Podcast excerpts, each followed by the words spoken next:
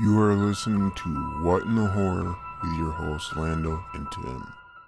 Welcome back to yet another episode of What in the Horror with your hosts Lando and Tim. Today we will be reviewing Silent Night, Bloody Night from 1972, and we will also be reviewing 13 Slays Till Chris Xmas from 2020. So since it's my turn to go first, we'll go with Silent Night, Bloody Night from 72. So this movie starts out on Christmas Eve in 1950 where a Willard Butler dies in a burning accident outside his mansion in Massachusetts. The residence is bequeathed or given away to his grandson, Jeffrey. 20 years later, in 1970, a lawyer arrives in the town on Christmas Eve with his assistant and mistress, Ildred. Having been charged by Jeffrey to sell the house, the lawyer meets with the town's leading citizens, the mayor, the sheriff, the this mute guy named Charlie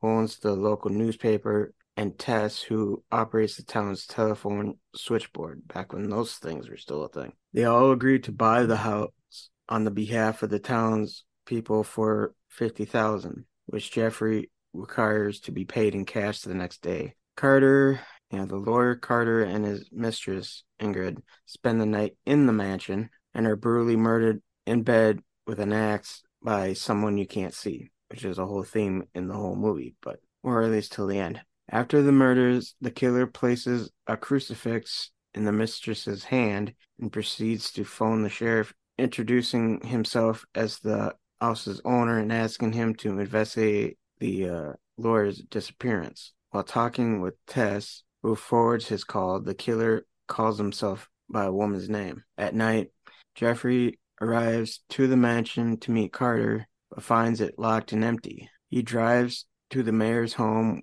where he meets Diane, the mayor's daughter. The mayor has gone to the county bank to get the $50,000, so she redirects Jeffrey to the sheriff's office. The sheriff heads to the mansion, but first stops at Willard Butler's disturbed gravesite, where he ends up being beaten to death with a shovel. Failing to locate the sheriff, Jeffrey returns to the mayor's home where Diane tells him she has received phone calls for her father from someone calling themselves Marianne, who beckons her to the mansion. Puzzled by strange events, Jeffrey and Diane decide to drive to the mansion, but stop after they find the sheriff's abandoned car. The two stop by the newspaper office where they meet Charlie, who informs them Tess has gone to the mansion. Jeffrey and Charlie go after her while Diane researches the butler's history in the archives, or at least the house. Diane manages to piece together the story of the Butler family. In 1930, Willard's wife died of a disease.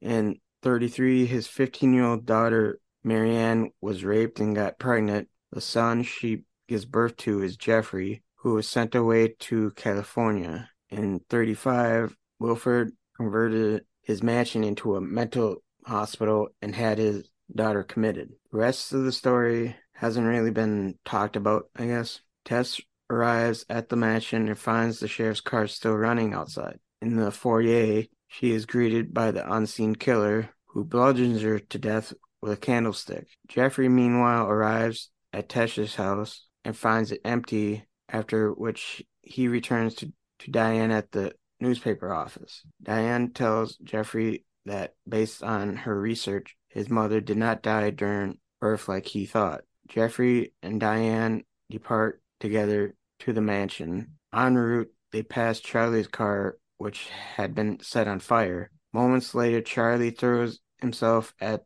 Jeff's car and Jeffrey runs over him, killing him. Examining the body, Jeffrey realizes someone has cut Charlie's hands off. At the mansion, Jeffrey finds his grandfather's diary in the foyer, which reveals he was the one who got Marianne pregnant. The diary recounts how how Wilford grew hostile towards the hospital staff, so on Christmas Eve 1935, he freed the hospital's patients, causing a massacre that resulted in Marianne's death as well. He then ended up faking his death in 1950 and has been living anonymously in a nearby mental hospital ever since before escaping. Jeffrey tells Diane that his grandfather slash father is still alive and that the sheriff, Tess, Charlie, and the mayor were all former inmates of the mental institution and killed Marianne as revenge against Wilfred. The mayor arrives at the mansion armed with a rifle,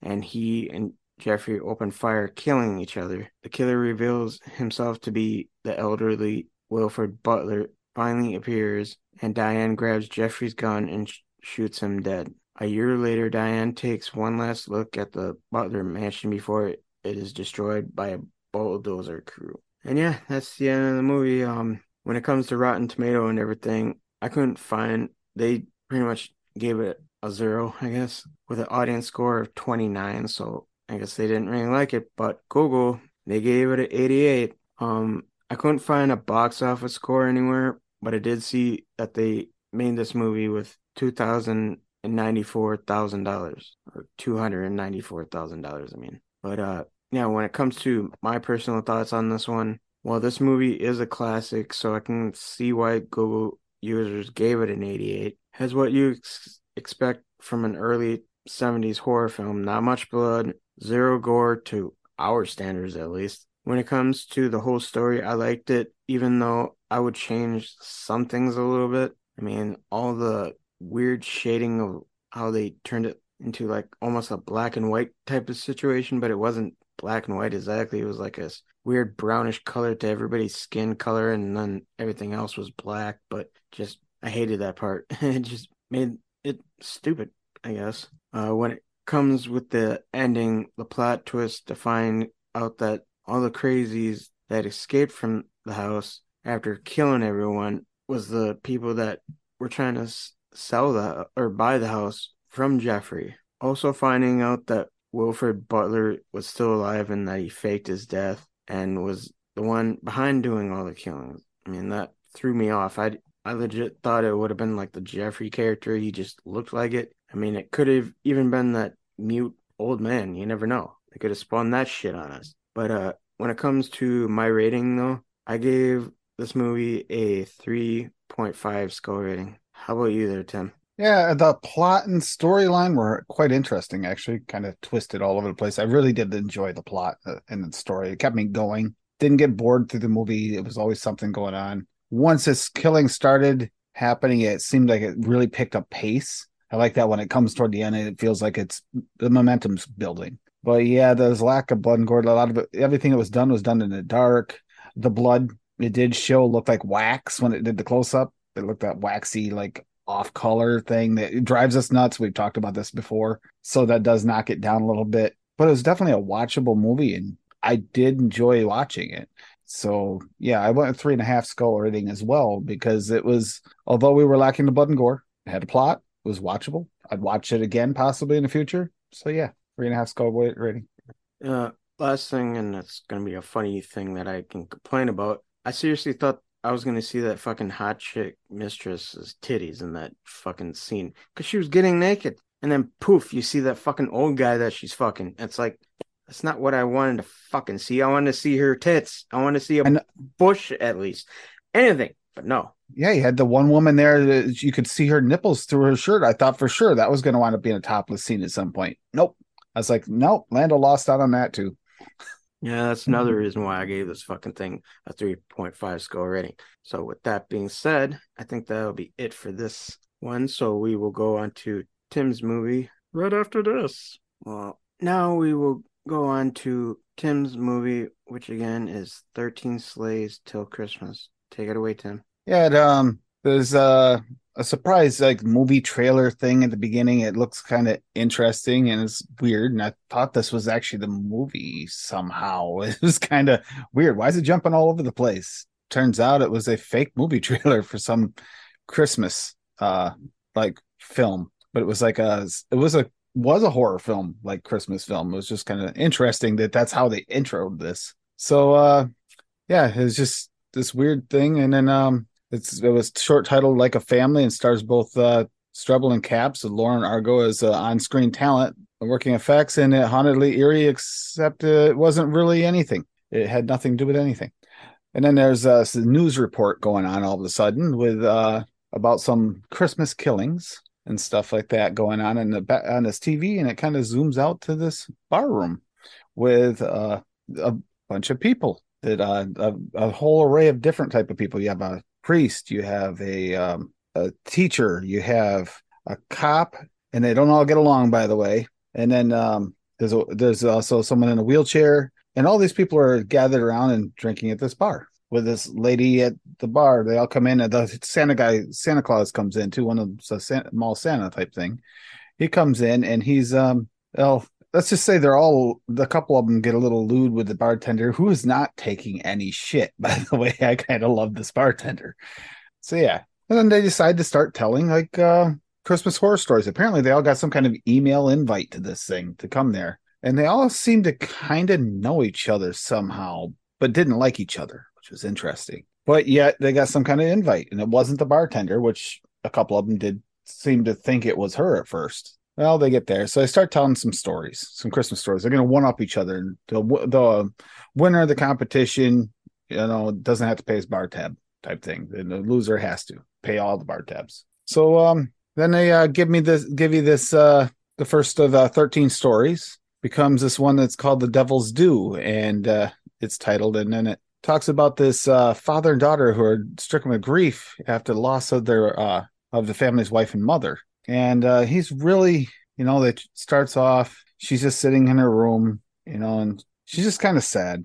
And they talk it over, and everything's looking okay. And he looks really kind of a little scared and nervous at the same time, as well as grief stricken. It's a little weird. So he goes into the kitchen and he um because they got in a car accident and that's how she passed away. So they, he goes into the kitchen and he starts to uh, cry a little bit, and then his and takes a drink, has a drink, and his phone goes off. It's his wife's number going off. So he goes and he shuts it off, shuts off his phone. It literally powers it down, and then it rings again. Some guy answers. Who is this? You know who this is. It's a guy's voice. And it shows the guy another end of the phone from the back. You can't really tell, tell who it is. He goes, We made a deal you've had extra time with your daughter. So at this point, you know this is kind of it feels a little bit supernatural. You kind of get that feel. It's time, time to collect. And he freaks out. Start and as the phone goes dead, he freaks out and starts running to the uh, daughter's bedroom. Goes in there and he's already technically in the bedroom. His daughter's already talking to him, but it's not really him. And looking, and he, he as you go, he gets into the room. He sees uh, the other guy's fingers like go into the back of the his daughter's skull and just kind of like his eyes turn black and he's like you know basically killing her taking her soul whatever so it seems like uh kind of he either made a deal with the devil or the demon and that's it it just ends which okay if you didn't realize and i didn't at the time realize this is 13 stories and trying to figure out what's going on it was a little weird so it was interesting so then it goes into the gets back to the bar, and, and someone else, one of the other people, decides to tell their story, and that's what this. Then you start to figure out what's going on. So they he tells the story, and as they tell the story, it fades into another um storyline. This one's called One More Gift. So it's a uh, it's kind of like uh, there's this uh, woman, and uh, she's sitting in the house and she's decorating. The other woman, another woman, comes home and uh, sees that she's decorating, thanks her for it and then they start to kiss and stuff and you realize okay this is a couple that's being couple no big deal and then she notices that this elf thing is out that was apparently packed away because she thought it was possessed when she was a kid she got it as a gift and she's been terrified of this thing so they wound up going up and going to bed well the one that had the the the one was sleeping sound nice and sound the other one, uh, uh, um, obviously wasn't sleeping so well, and she heard noises uh, coming upstairs, like something climbing upstairs. She goes out and looks down the stairs, and sure enough, this elf doll thing has gotten bigger, like human size, and starts climbing up the stairs creepily. So she runs into the bedroom, wakes up the uh, the other the other woman and she shoves her out of bed like forcefully man. This is kind of like i thought she might actually that might have been a killing. Like she accidentally impaled her like really hard shoved her out of bed. I need some sleep. And then she looks down at the bottom of the bed and the elf the the elf doll is like she literally full size behind the other girl and literally choking her out killing her. Yeah. And kills her right in front of her. So she starts screaming and of course obviously freaking out over it. And then um the elf kind of turns its attention toward her, but at the same time, then it fades out to a police officer getting to the residence for for a noise disturbance call. Well, this neighborhood watch kind of supposedly there's also a uh, peeping tom in the area, which I kind of wonder is is this neighborhood watch guy because he has a pair of binoculars on him, so he looks kind of like one of the type. So he's out there and he he he goes, officer, do you want the keys? Because they give me the keys to take care of their pets and their plants. So he gives the officer the keys. The officer goes in. Here's the girl screaming upstairs. Goes upstairs. He walks into the bedroom and uh, there's a literally this little tiny doll on the woman's chest. That's it, little tiny doll on the woman's chest, and she's flailing around like it's a full size. Now, if you walked into this, you would definitely think this person's nuts. Sees the dead uh, woman on the floor, proceeds to talk her down and then stand her up and start to cuff her because this she's telling him what happened. And obviously he goes, Yeah, sure, okay. And he starts locking her up because he thinks she's a nut job. I'm not crazy. I'm not crazy. Sure enough, this thing kills him. And then uh winds up killing the woman too. End of scene. It's literally this thing just this doll is possessed. It really did kill people. But then at the then very end, you see the original girl that was scared of the doll as the doll, but uh, uh, well, with all the like makeup and stuff that this uh, Christmas doll had, this creepy like voodoo looking Christmas doll thing had, like elf, I guess elf technically. She was dressed up as it, like, and then made weird gestures, like she wasn't really her anymore, but yet had the body of the girl. It was really kind of messed up. Interesting. Thus far, we haven't gotten into anything super gory. Although the the, the gunshot thing, they were getting shot. There was a little bit of blood there, blood splatter and stuff, but nothing really seriously major at this point. Okay, so they go back and they're doing the holiday shenanigans thing, and they're doing they're talking, and yes, of course, the, the police officer and the um the teacher really do not see eye to eye. They argue back and forth, get a little heated at this point, and uh, the police officer gets ready to get up, but the bartender tells him get out, go outside, or deal with it, one or the other. Basically, leave at this point. So he sits back down. The police officer does, and they just someone else tells the story. This one's called It's a Wonderful Death.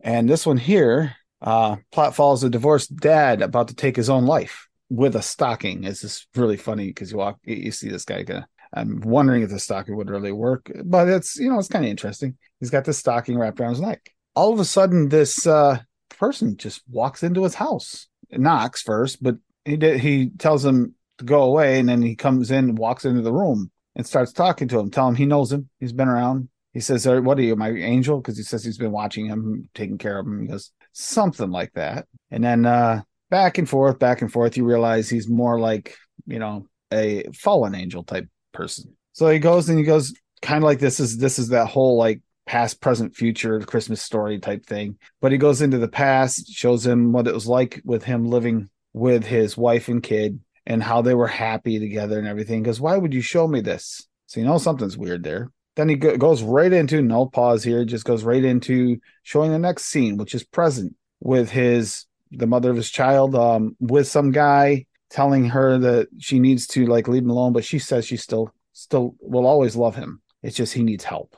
And he it is his kid. She will always care. So uh and the guy's like kind of pissy about it and kind of telling him, you know, just leave him alone. He'll deal with it. Whatever. Which obviously is present, so he's about to kill himself.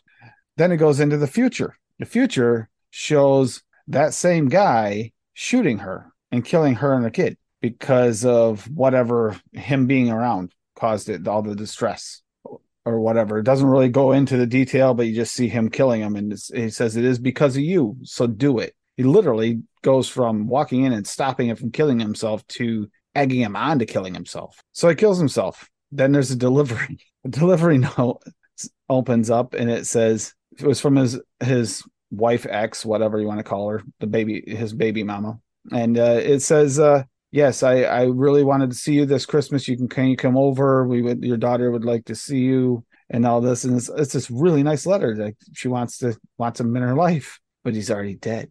So it's like, yeah, this this sucks. Once again, not a lot of gore. You just see his legs hanging. You don't see any snapping. You hear snap, you don't see anything. Not a big deal, but yeah, kind of a depressing holiday right there. So uh goes back to the bar again. Some more arguing. And they start going back and forth at this point in time with uh, you know, all your stories that was okay, but you know, I got a better one. You know, the typical bar humor, a little bit more of that really bad back and forth between everything.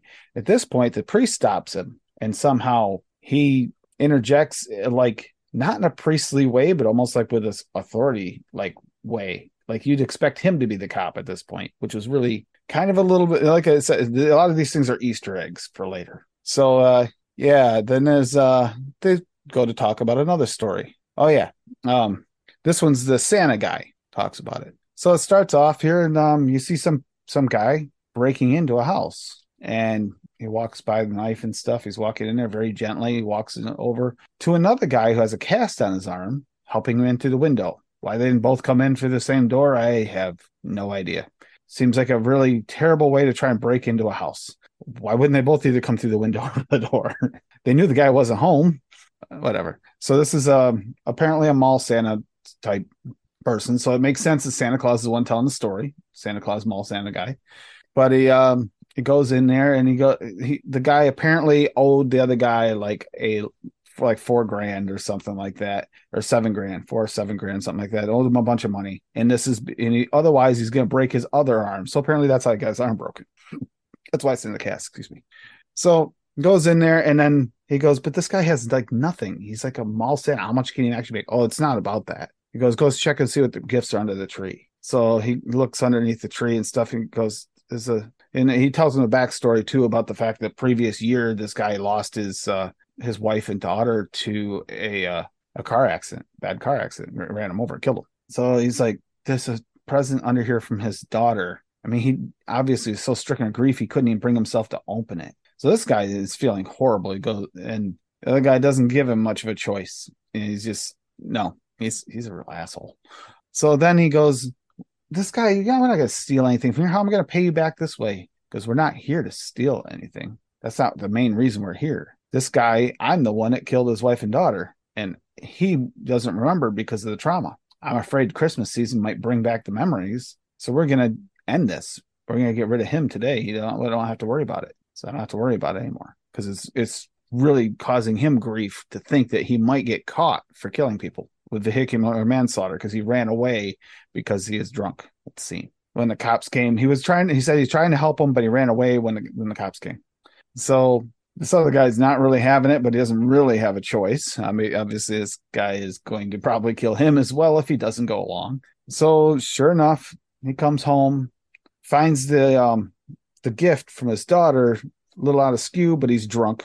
Mall Santa guy's drunk. I mean, stricken with grief, lost his kid and wife a year ago. Stumbles over to the chair after he picks this up off the floor, starts to open it, looks over, sees the guy with a cast behind the tree, looks really confused, and then the other guy chokes him with garland. Okay, at this point, straight up normal, right? This is not that weird. I mean, it sucks, but it's not weird. Kills him. The thing drops on the floor. So they're talking about it afterwards, and they're really going to make it. What they're going to do is make it look like a robbery by stealing some of the stuff, and he's going to get what he can out of it too, as well as while he's there. Why not? And then you see the garland they choked him with start to snake around and come to life. Okay, this is where things get freaking weird. it literally grabs him around the neck, grabs the the main guy around the neck, the real jerk, uh, the one that killed him, grabs him around the neck and starts to choke him out. The other guy runs in the kitchen where he sees the cleaver that you saw the guy walk through by the first time on the counter, comes in, tries to cut the garland wow, this guy is not good at what he does. He literally chops into the guy's shoulder neck area, like just outside the neck, straight down. He cuts cuts a garland on it, stops the choking, but he literally hurts the guy pretty damn good. It's like okay, this worked out well because he almost ran away. That's when he when he went out the kitchen. He almost ran away and then came back. I don't know why he came back. If he's, I mean, maybe in case this guy survived. So he comes back in, does that. Then the garland grabs his his non-casted arm because he actually swung that this uh, cleaver with the uh, casted arm, grabs his non-casted arm and starts pulling him. Well, the other guy starts pulling the cleavered arm, drops the cleaver, but pulls the cleaver arm and uh, and tries to pull him back. They're like playing tug of war. with This guy, and it's like it breaks the guy's other arm, snaps it where it's a compound fracture. This is the first actual blood and gore thing you see. It's in the dark, so it's not really great. This isn't something spectacular. Okay, so he's tearing them apart. Then it he he manages to get free of this thing for a minute, You think, nope, it it kill, it kills him too. Then grabs the it, the garland, grabs it. This is it. The garland grabs the cleaver and does in the other guy. Now you just see the blood splatter against. You see the cleaver coming down toward him, and then you see blood splatter on the window. So you don't really see what happens. Then the uh, present drops the rest of the way and unravels a little bit more, and then the garland opens up the present the rest of the way, and it's a greatest dad ever little like figurine thing. Picks it up and puts it next to the picture of the wife and the kid, and sets it on the, the mantle. Like this is probably the spirit of the child or the wife type thing. It somehow brought this garland to life. And that's the end of that scene. Yes, this is a lot of little scenes. This is like telling like 15 stories. Most people don't want to go through this, but we will. We'll make it through this. So they go back to it. You know, that's that's the um, mall Santa guys, the drunk mall Santa guy's story, which ironically is about drunk mall Santa gets killed. I see the irony in that. And then uh those uh oh yeah, the next one is um, a father comes in and tells his kid to stop playing a video game. Kid kid kind of refuses and is to play it anyway and, he, and his father unplugs the video game shuts it off whatever and tells the kid he needs to go to bed. Well the kid says no i'm not going to bed yet whatever he argues with him because then he tells him a story about kringles the christmas clown. When santa was made he put all the good parts into santa and everything that was left all the evil bits went into kringles the christmas clown and he's only yeah and uh all the no, that's the wrong one. Kringle's a Christmas clown. That's right. There's another story about a clown. Sorry. No, this Kringle's a Christmas clown. He does tell him a story about it. I got the two mixed up. The uh he tells him a story about it. He, if he's a bad kid, he'll come and he'll kill the parents and take the kid away to make all the toys that uh, the kid wanted, all the kid toys the kid wanted for the rest of his life. He's just going to be making toys for other kids. He, basically, he's going to become slave labor, and the parents are killed. So the kid doesn't believe this. Obviously, keeps saying, "Is this real? Is this real?" And he goes, "No." He, the so the kid winds up getting on his uh, tablet, whatever. He's playing playing on that, looking at stuff. Then he hears a um a Christmas ornament fall on the floor. He picks it up, turns his head back. There's an evil clown next to him, staring right at his face, saying, "You have you been naughty?" it's like holy shit. He throw he he obviously throws the, the Christmas bulb, drops it, whatever, and in the process. His dad hears him, comes in, tells him, "I can't believe you. Are you why are you doing this? You can't do this. Go to sleep." And he sees the thing on the floor and and tells his son that uh, you know it was just a story he heard. It isn't real because this kid's freaking out saying the clown's real because it isn't real. It's a story I was told when I was a kid. So he goes and picks up this uh, ornament. Well, the clown shows up, kills him. Guess what? Puts the kid in the bag and takes off. End of the scene. So yeah, don't piss off Kringles the Christmas clown because obviously, if you're a bad kid, you're going to go and uh, be slave labor the rest of your life after your parents are killed. Back to the bar from the director uh, Drew Maverick on this one. It does give. No- I have some notes also about the others, but this one's uh, this one's titled Santa Claus with claws, not C L A W. So the short's uh, the antagonist is alongside a talented Sophie, the bearded, and it, now this little girl is in the room just kind of relaxing. She's writing a note to Santa saying that she wants a cell phone. She's been fairly good this year. She's she's tried her best and been a fairly good kid this year. She she hasn't been that naughty. Her brother comes in a bearded dragon, torments her because apparently she's scared of lizards. Torments her with a bearded dragon, and then uh, tells her the story of the this the evil Christmas. This is similar to the other story. There's an evil Christmas um, a San- evil Santa that's made because of the bits, bad bits, and the good bits of Santa. They're separated, creates the evil bits, and he comes only. He's only can be summoned by playing Christmas music backwards. Sure enough, she's got Christmas music on a record player. Guess what this brilliant kid does? Because she's he's telling her it doesn't really exist at first, and then starts playing it backwards. Sure enough, this evil Santa shows up, pins him to the wall with this like candy cane painted sword thing she's hiding under her blanket, freaking out. Comes out of her blanket, sees her brother, you know, stuck to a wall, still with this candy cane sword through him. Sees a present on the bed, opens it up. She got her cell phone. Proceeds to call a friend on the cell phone, which I'm interested in how she even had the number. Call a friend on the cell phone and tell her, oh, yeah, I got the phone, blah, blah, blah. While her brother is twitching still slightly on the wall with a candy cane through sword through his heart, pinning him to the wall. I gotta seriously wonder about the mental capacity of this little girl who's playing on her phone and talking.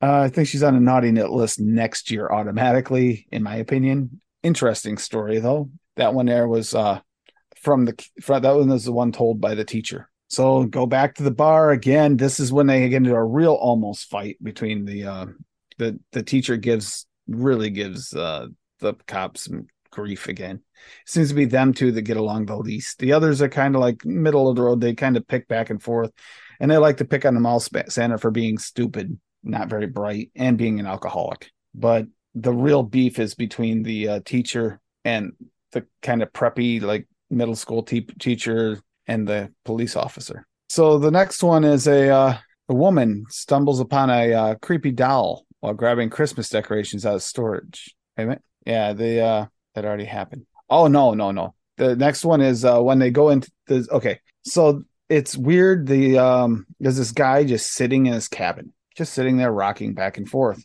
and just generally looks like a you know this loner guy out in the middle of the woods, just in a cabin, whatever. He hears a knock on the door, panicking knock. He slowly walks over. You almost think he's not going to answer the door, but he does. He opens the door. In rush two guys, uh, both of them armed. One of them has a wound on his arm. The other one is a royal asshole, threatens to kill the guy for just asking too many questions and not locking the door quick enough. Apparently, the the one that was wounded tells the story about the fact that they were while the other one's checking up a noise that they heard upstairs after threatening the uh, the guy from the cabin a few times. And he tells the story of uh, they were going caribou hunting, even though it's illegal, you know, to make some extra cash. It didn't sound like a bad idea. And then they come across these two really huge monsters, uh, this huge monstrous thing, just not two, just huge monstrous thing. Doesn't really describe what it is. And then the uh, guy from the cabin proceeds to tell him and calls him by his name. And he goes, Wait a minute, how do you know my name? He goes, You still have time. You haven't been a bad, you haven't been that bad. You can still leave here and be okay. And then he goes, What about what's his name upstairs? He goes, and he goes, He's already, he's already made what, what's done is done. Can't save him. So he runs upstairs and sees a bloody, creepy reindeer thing tearing his friend apart, eating his entrails. Runs downstairs, goes to run out the door, gets stabbed by the antlers of another bloody reindeer. While he's laying on the floor, dying, the guy takes off his hat. He's an elf that is tasked to take care of the naughty. It is his job. Not everybody can stay at the North Pole. So he goes and uh, does him one last mercy thing and kills him so he doesn't have to suffer. This one pretty damn good and bloody. Actually, there's a little bit of blood here. There's a few, a few of these have a little bit of blood. And then during this time, there's during this time, there's a uh, woman that comes into the bar and sits there with a bowling ball bag as well. And it, uh, she's sitting in there and they're um, talking and stuff, and they're like trying to figure everything out. Anyhow, she comes in, she walks over to, uh, she, they ask about her telling her story. Well, she tells a story that unfortunately they don't like because it's a story of how they killed a killed a teenage girl. They killed this teenage girl, and the one and the it was actually the priest who killed her sacrificially. They stole her off the side of the street in a van all together, stole a girl, killed her, tied her up to a tree, and then killed her. And then she realized that he, they realized that how would she know? And apparently she was it was her kid. So she comes in there and she she like literally like goes through them and there's here's where the blood and guts work. It's everywhere. She shoots them, she cuts them, she does everything mutilates them all. Slowly but surely gets to every single one of them except for the priest is last. Uh, the priest is uh, like, well, you can't get all of us. We're not all here. One of us is untouchable. She tosses in the bowling bag after unzipping it. Sure enough, the head of the other guy is already in the bag. So apparently she killed him too.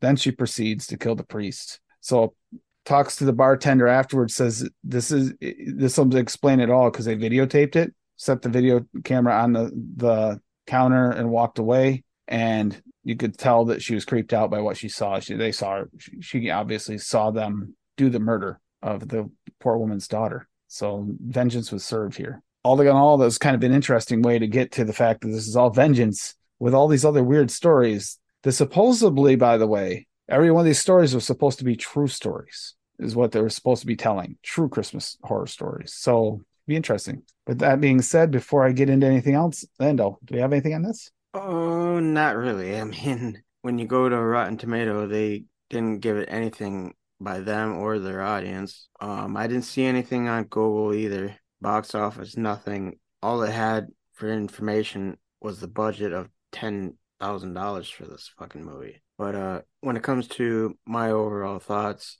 I wasn't too sure about this one because of the fact that it's a movie with stories, which we have done this in the past with Tales from the Crypt. I mean, it did the same thing in that movie. So now, when it comes to the blood and gore, I'll give it a B plus on the blood, but a C minus on the gore. I've seen better, and we've reviewed better than that. Stories themselves were pretty good. My favorite one was the radio DJ thinking that he was getting his time slot taken over by somebody else, and after killing the DJ, who he couldn't even remember the name of, turns out it was all a fake story and that everybody was giving him a surprise birthday party. And then the saddest one was when the girl thought it was her dad on her birthday, but he ends up, that thing ends up killing her. And then of course he's got like blackened eyes and everything in the end. Like those two, the other one was just way too sad.